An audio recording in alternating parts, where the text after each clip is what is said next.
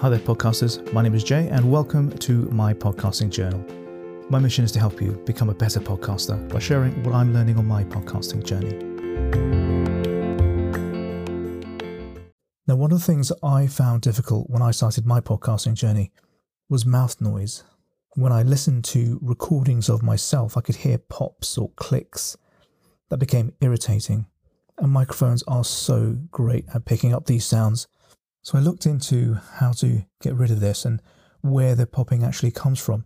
And from what I've found, the, the main source comes from the buildup of saliva and it's the bubbles in the, in the saliva that gets caught popping on your microphone.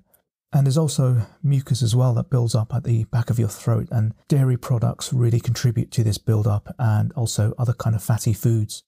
So, what can we do about this? Well, I was on a call with voiceover artist Mike DelGaudio, who you might know as a booth junkie, and he shared some really great advice on this. He always brushes his teeth before a recording session. He really stressed the importance of, of mouth hygiene. One of the areas where bubbles gets trapped is the space between your lips and your teeth.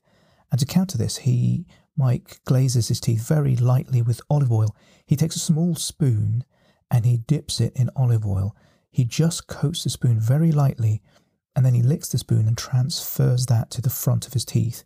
He just glazes a tiny amount over the front of his teeth, and that lubrication helps prevent the bubble build-up. Before learning that technique, I used to run my tongue between my lips and the front of my teeth to flush out bubbles.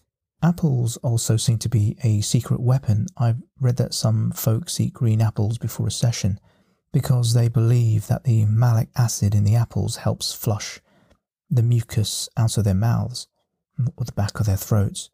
And I've also heard that a solution of apple cider vinegar with water and honey helps clean the mouth too. And of course, hydration is a big factor. If your mouth is dry, then we'll hear that on the tape. So make sure you stay good and hydrated. Now, just to stress, I am not medically trained in any way or qualified to understand the science behind this. So please do the necessary due diligence before trying out any of these techniques. Now, there is also a way to reduce noise clicks in post production using plugins. It's more work, it usually costs money. Um, usually, software is called something like a declicker, and its effectiveness varies really. But I'll put the apps that I know about in the episode notes for, for this show. Okay, that's it. Just a quick episode on presentation skills. I hope that's been useful to you. Keep experimenting, keep having fun. Speak to you tomorrow. Bye bye now.